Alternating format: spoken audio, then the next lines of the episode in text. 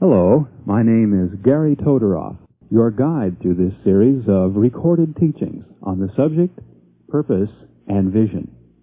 In this first cassette, you'll be meeting your teacher, Jim Durkin, and learning the importance of purpose and vision for your own life. Now, what we're dealing about is the word purpose. And that word purpose is an all-encompassing word. We're going to be specifically dealing about the purpose of God. What purpose does God have for your life? And for what reason did God bring the universe into being? Why did he create man? Why did he do anything at all that he did? There had to be behind it a purpose.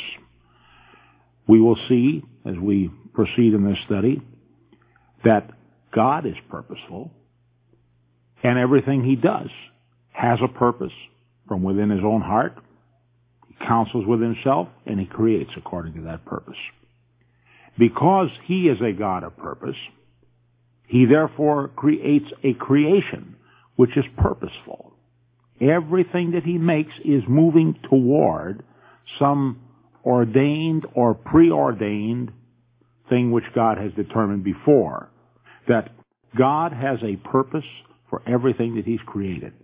And he has placed an intelligence within it that moves it with certainty toward the goal for which it's been created.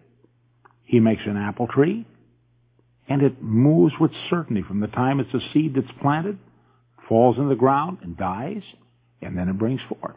First a shoot, and then the tree, and finally the fruit. And that's the purpose for which it was created, that it should glorify God, feed man, that it should be a joy to behold. Those things are obvious. He creates animals to people the earth, even the insects that are made.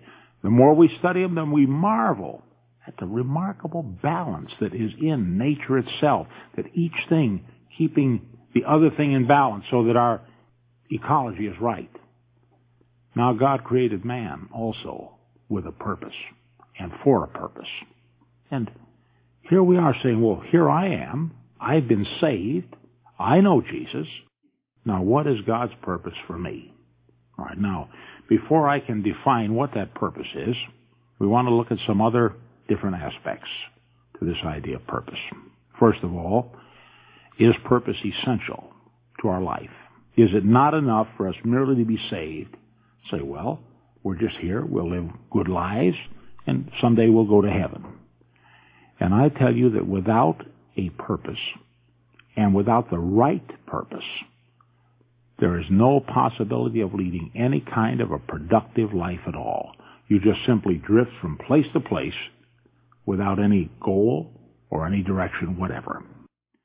Now without it, there can be no way that the human mind can even conceive of a direction. For instance, if I decide that I simply want to go to some city, but I don't state what the city is, I just want to go to some city. But in my mind, there's no idea what the city is. I would never know if I had gotten there. I might go to many cities, but never be sure I was there. But the minute I say, I wish to go to San Francisco, or to London, England, or to Tokyo, Japan, the minute I say that, and that becomes a purposeful direction, everything else begins to line up. I will order steamship tickets or airline tickets that will get me to that city. I now know where I'm going. Further than this, because I have a purpose, I have a way of checking myself along the destination. If I find that I should be going east, but I see that I'm going west, I say, wait, this is not right, and I'm able to turn around and head back because I have a purpose, and that gives me a sense of direction. Now, let's recap. If there is no purpose, then there is no sense of direction, and no sense of direction, we have no way of checking whether we're anywhere near our goal or not. Now, God has a purpose for our lives. All right, what is that purpose? Well, we'll study it a little bit later. But I want you to begin asking yourself, does God have a purpose for me? And I tell you that he does. Then we ought to ask ourselves, then, oh Lord, what is your purpose for me? And I tell you that that's the first step to knowing what the purpose is. That your heart has to be open and say, Lord, I want to know your purpose for my life. Now I add one other thing here, that unless a man has some purpose, he cannot even live as a human. See, purpose is so important to life that without it, a man would surely die. And doctors, in examining certain cases, they become very puzzled by those cases. Because there have been people in hospitals dying.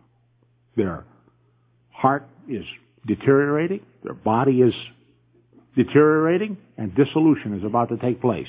And they test them organically. There's no disease. There's nothing wrong, except they're dying. And they've come up with only one conclusion about it. The person lost their will to live. They had no more purpose for life. And when they had lost purpose for living, they simply died. Now, a man simply must have purpose. But the problem is with man that for the most part, because of his upbringing, because of his background, he does not have the right purpose. He has a wrong purpose. And we'll make definitions of that. Now let's take first of all and define the idea of purpose. Purpose is that determined goal within myself to which I am moving with certainty. It is something that I see as supremely important.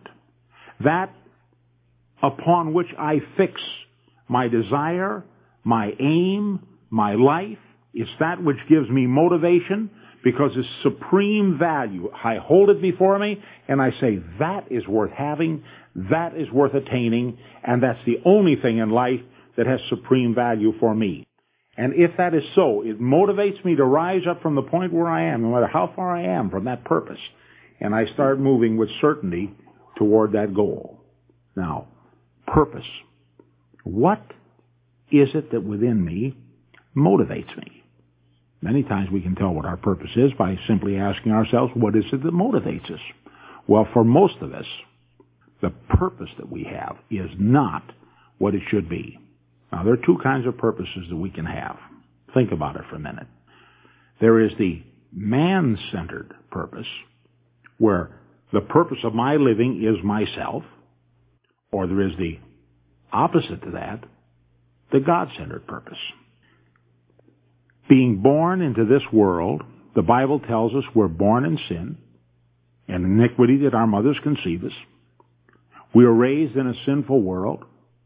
The Bible tells us we're raised in the lap of the wicked one. The Satan is the God of this world.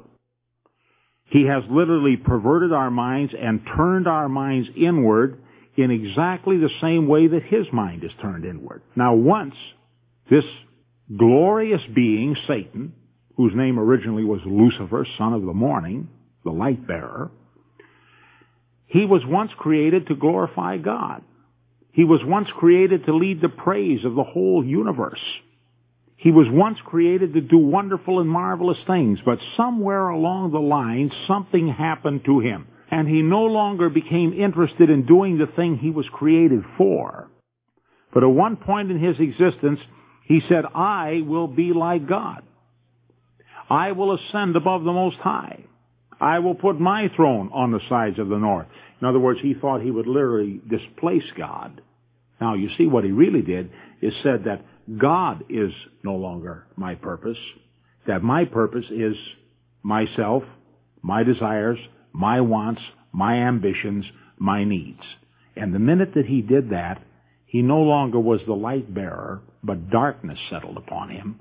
It said iniquity was discovered in him, and he was cast out of heaven and fell down, down, down. That's the vision that the Lord Jesus, he said, I beheld Satan as lightning fall from heaven. Now we find this also in the book of Daniel. Nebuchadnezzar was a great king. But all kings, the Bible tells us, and all rulers are appointed by God to do a certain work. Whether that work be good or bad, and whether they have to be judged, it is God which allows them to come to a place of power. And Nebuchadnezzar was raised up by God. And he was given might and dominion and power, but he did not give the glory to God. Nebuchadnezzar was the supreme self-centered individual. One day he had a dream in which essentially the interpretation was that he was to be taken from his place of authority. And Daniel wisely counseled him. He said, King, let my counsel be pleasing to you. He said, break off your sins by righteousness. It may be that there will be a prolonging of the tranquility of your days. But Nebuchadnezzar could not hear that. And we find out at some point, now this is Nebuchadnezzar reflecting back later. This is Daniel, the fourth chapter and the 30th verse. Said, 12 months later, he was walking on the roof of the royal palace of Babylon. The king reflected and said, Is this not Babylon the Great, which I have built as a royal residence by the might of my power and for the glory of my majesty? Now do you see his purpose for living? Was totally to demonstrate what he considered his might, his power, his glory, his wonder, his splendor. And he lost it all for seven years until he realized that it was not his might, his power, his glory, his splendor, but that God was God and he was merely a man who depended on God for his daily existence. In the New Testament, one of the Herods stood up and made a great oration. And the people said, it's the voice of a God and not of a man. And Herod received this kind of a praise instead of immediately saying, no, I am only a man and not God. But the Bible says because he did not do this, God slew him and he fell down and he was eaten up of worms. See, the Bible says in another place, my glory, this is God speaking, I will not give to another. Now, I say once again, man's purpose is either man-centered or it can be God-centered. And it should be God-centered. Now, if it is God-centered, then the man is turned outside of himself and his attention focuses on God and his priorities become not himself, but God's purpose, God's direction, God's aim, God's glory, God's mind, God's heart, and he begins to speak this way. What does God want? What is right for me to do? Why am I created? What is the purpose of my life? I want to serve. And he begins to talk about serving instead of being served. He begins to speak about giving instead of saying, who will give to me? He begins to speak about things like higher kinds of living instead of thinking about the baser kinds of living because he's no longer trying to serve his flesh. He's trying to worship God in spirit and in truth. And a whole transformation takes place when he rightly gets the purpose down. Now then, let's look at our next point. I want to examine the man-centered purpose. Now, when a man is functional at all, it is because he has a purpose. And in this world, the time we have come into it, until the time we find the Lord Jesus as our personal Savior, man does have a purpose. And that purpose will differ. That is, if the man expressed it in words, it would be different. Each man would say, well, this is my purpose, and another would say, well, this is my purpose, and they would be different. But essentially, all purposes are reduced down to just simply two purposes. One is man-centered, the other is God-centered. Now let me define the man-centered purpose.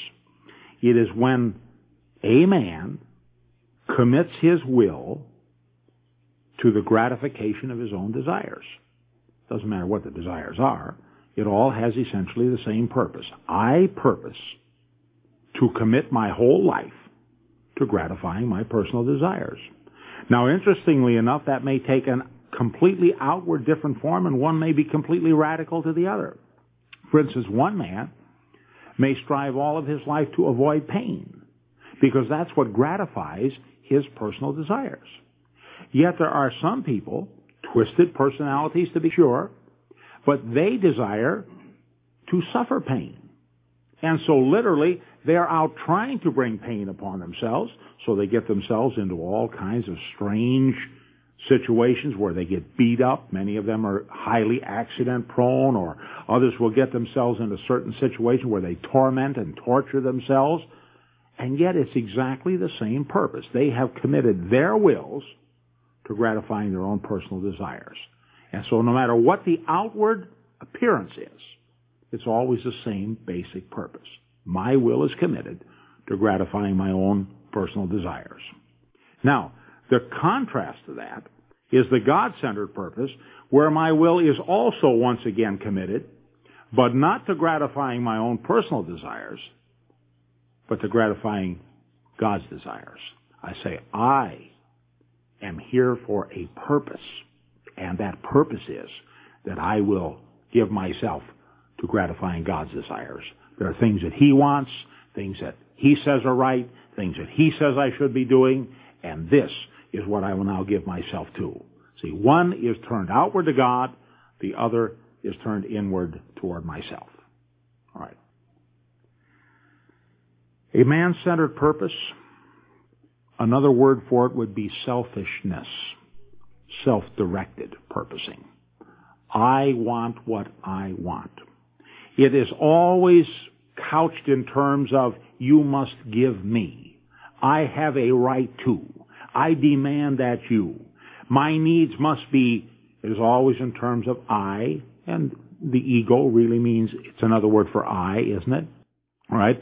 Now, I am constantly drawing attention. I am constantly making demands on people to meet my personal needs. I'm drawing people continually toward myself and saying, you owe me something. I am the most important person in the whole universe, and therefore you should give to me, you should meet my needs, and I will only reciprocate as it is necessary to gratify my need to be generous, then I'll reciprocate. I'll say, look how generous and how good I am. Isn't this a wonderful thing that I'm doing? Or I will respond to you only as you happen to meet my personal needs. If you don't meet my needs or you're working against my needs, well, nothing to do with you at all. But now let's contrast that to the selflessness of God. God gave his only begotten Son, that whoso believes on him should never perish but have everlasting life. God did not come to his, quote, friends. He came to those who were his enemies and those who hated him. And he gave himself equally for them. Not only for those who worshiped him, but for those who despised him and cursed him. And yet he gave himself fully and freely for all of them. One side, selflessness. Not interned, but outturned. The other one, man-centered, totally interned toward itself. Now what then is the essence of sin? The essence of sin is not an action at all. It's not murdering. It's not robbing banks. It's not beating people up. It's not putting people down. All of those could be said to be actions resulting from sin, but they are not sin. All sin is summed up in this one word, selfish living. I have determined to gratify my own needs. I have literally made myself God. I have written my own laws for living, and I expect other people to submit themselves to me so those laws of my personal living will be carried out. All sin, let me repeat, can be summed up in this one word. It's self-centered living. Now what then is required? What is the process of conversion? The Bible talks about being converted. Talks about Peter being converted. When he was on this earth before he was converted, the Lord, living selflessly, said, I must go to the cross. I must give my life for humanity. I must do my Father's will. Peter, being self-centered and self-directed, loved the Lord personally, wanted the Lord to remain with him, and he took the Lord and began to shake him and said, this is not going to be so to you, Lord. You're not going to go to that cross. You see, it didn't matter to Peter that 10 million or 10 billion people would be lost. That was of no concern to him as long as he personally would have the Lord for himself. Whereas on the other hand, the Lord realized that his own life was not the important thing, or that Peter's immediate gratification was not the important thing, but to do the Father's will was the important thing. And the result of it was the Lord lives forever. Peter has been born again and converted. Now, what happened in Peter's life? Jesus at that point spoke to him. He said, Peter, when you are converted, strengthen your brethren. Now, he has no strength to the brethren then. He went off at one point before he was converted and he said, I go a fishing and they went fishing with him and he just, all kinds of things he got into. But later on, he was soundly converted when Peter's self-centered living stopped. And he realized the only reason for living was to turn out of himself toward the Lord Jesus Christ and say, Lord, what you want is important, not what I want is important. And the minute he could say what the Lord said in the Garden of Gethsemane, when the Lord was pressured on every hand by the terrible things that were coming down on him, he said, God, if it be possible, let this cup pass from me. Nevertheless, not my will be done, but your will be done. Now that was the Lord's orientation. Now Peter, at some later point, would be able to completely convert himself and say, Lord, not my will be done. No longer Peter's will, but your will be done, O Lord. And when he made that kind of a change, that's what the Bible means about conversion. And the basis of all righteous action, the basis of all good action that's acceptable to God, is based on that one thing of a man being converted. So he's no longer gratifying himself, but his will is set to gratify God if I were to expand on this point, I would have to say that every man within his own heart, once I explain what the purpose of God truly is, would be very quickly able to determine if his will was committed to God's purpose or if his will was committed to some lesser purpose. Now, if it's committed to a lesser purpose, it can only be a self-centered purpose. There's no room in between. It isn't like, well, I won't commit myself exactly to the purpose of God, but I will choose still a good purpose, but not quite so high a purpose. There's the distinction between heaven and hell in those two concepts. If we do not commit ourselves to the purpose of God, there is nothing left to commit ourselves to except a self-centered purpose. We have no in-between ground. That's why a religious frenzy or religious fervor or religious activity can really be very disguised self-centered living. Because now we're able to salve our conscience and we'll say, well, I'm not doing all I should do, but see, I'm doing this and I'm doing this and I'm doing this, and we keep salving our conscience. But that's exactly the same kind of thing that a man will do when he's not living as he should be. He's not serving God, but he's still arguing that he's not too bad because he pays his bills and he's a good neighbor and he's a decent father and he tries to do right and he hopes that God will overlook the fact that he's not received the Lord Jesus as his personal Savior. And there can be no salvation with that. Now, the same thing is true. The man must be utterly centered on the purpose of God. And we've deliberately, at this point, left off what that purpose is. Just so our minds, as we hear the teaching, will begin to ask the question, what then is the purpose of God? I want to hear what the purpose of God is. I say that once we hear it, then our minds can immediately look inside and discern whether we truly are committed to that purpose or not. It becomes very evident and very clear. But I think we need to build up some ideas here that that concept of the purpose is absolutely essential to give our lives direction. For whatever our purpose is, that will determine the direction our lives will go in.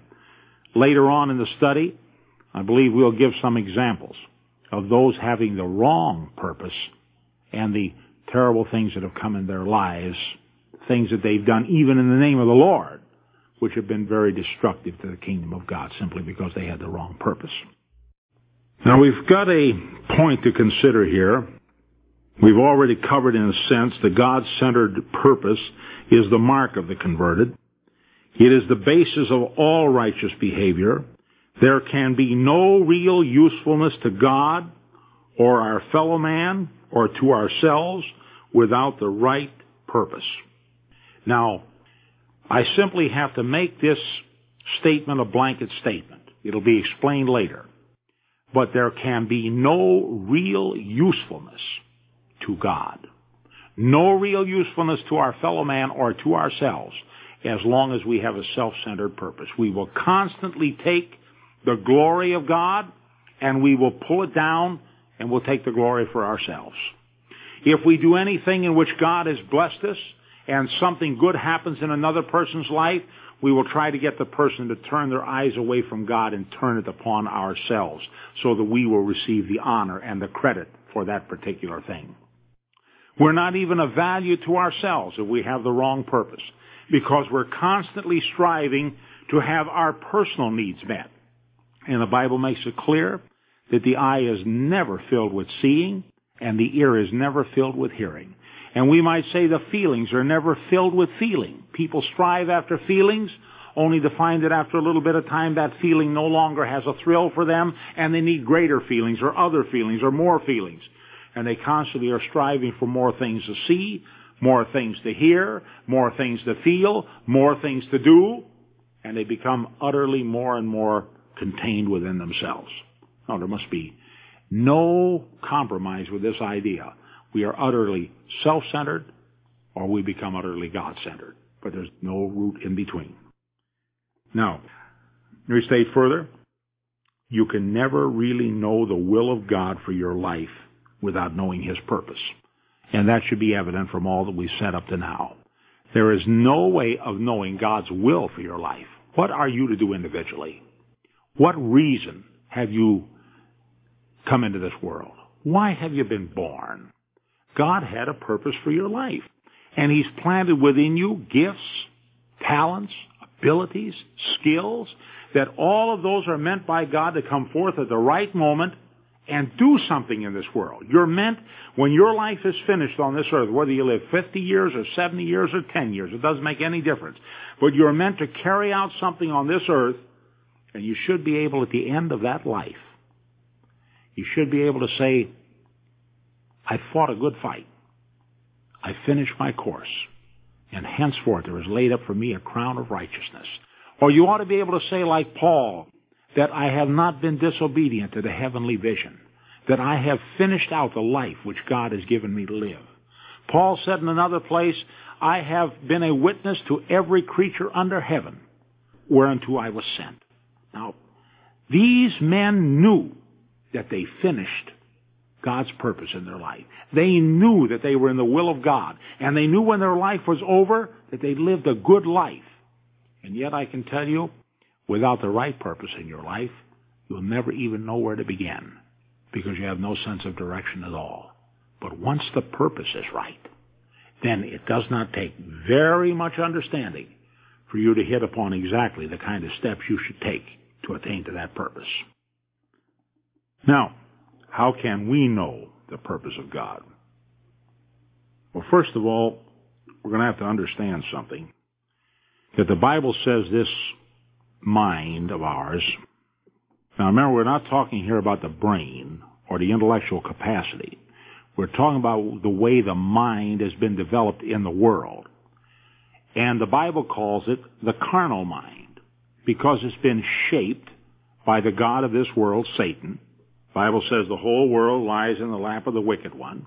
And he has very carefully, shrewdly, and calculatedly programmed it to think certain ways. And those ways are exactly contrary to God's ways.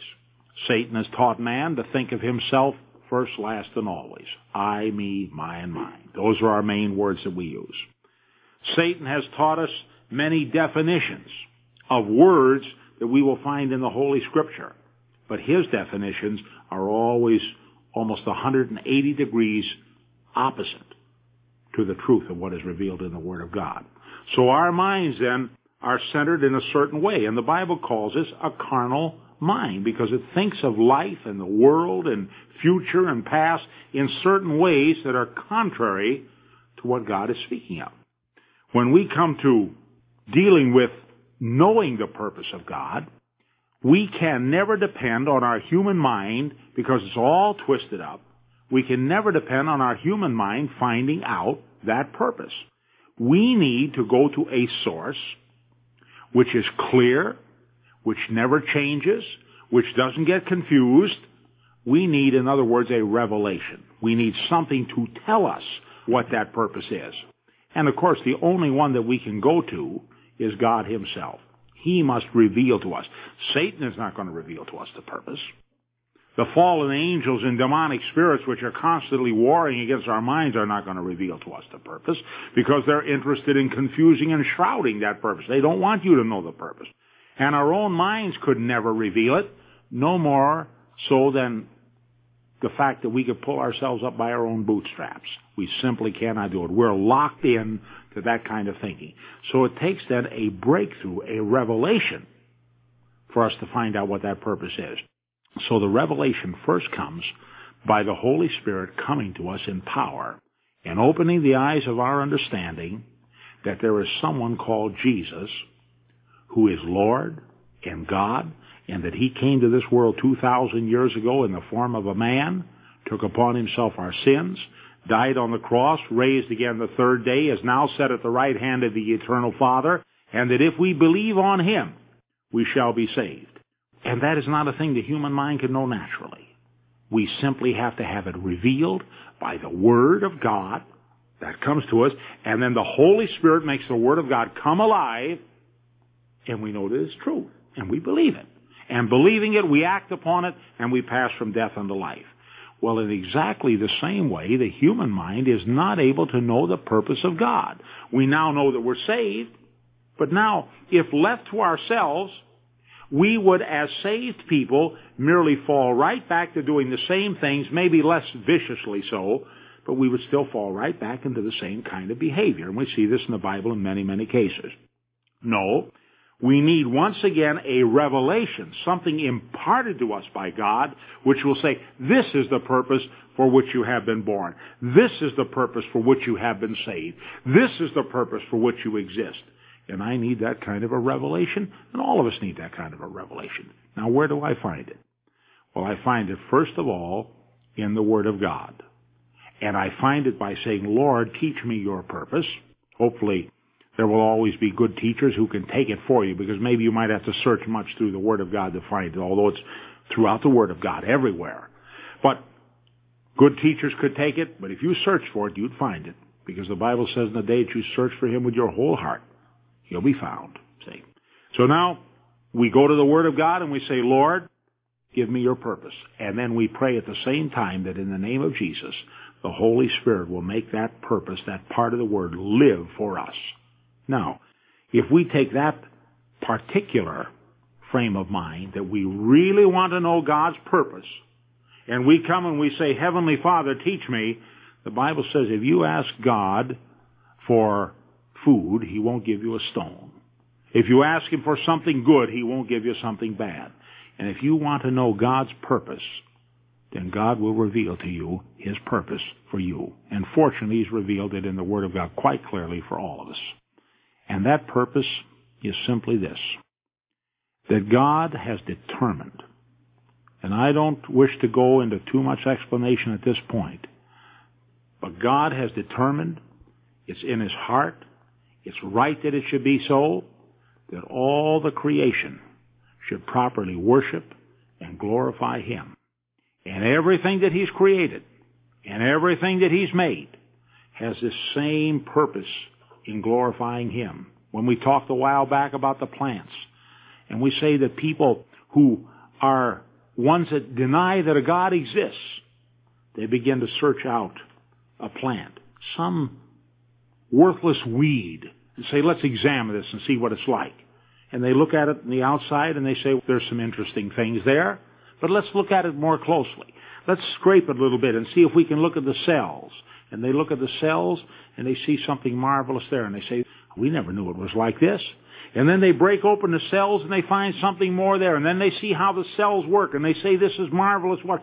And the more they search it and study it, the more they're utterly amazed. And the more they look at it, the more things there are to look at. So the further they go into it, it just expands and expands. They say, this is marvelous beyond comprehension. How can these things be? That's just one plant. Then you take an animal, or an insect, or the stars, No wonder the book of Romans rightly says that by the things that are made, men know even his eternal power and Godhead, so that they are without excuse. See, by the things that are seen, you just look at it, and it's just endless the searching out of the glorious, wonderful things that God has created for man to look at and marvel, and to simply raise their hands in adoration and say, You're God and to you belongs the glory. We give you glory. You're to be worshiped and praised and honored and to fall down before Him and worship Him. Now, this kind of understanding is not something that sets well with a carnal mind. The carnal mind, always wishing to have glory for itself, is very angry when anyone else gets glory for themselves. If we see someone else exalted, and we are not exalted, if we have a carnal mind, we become angry.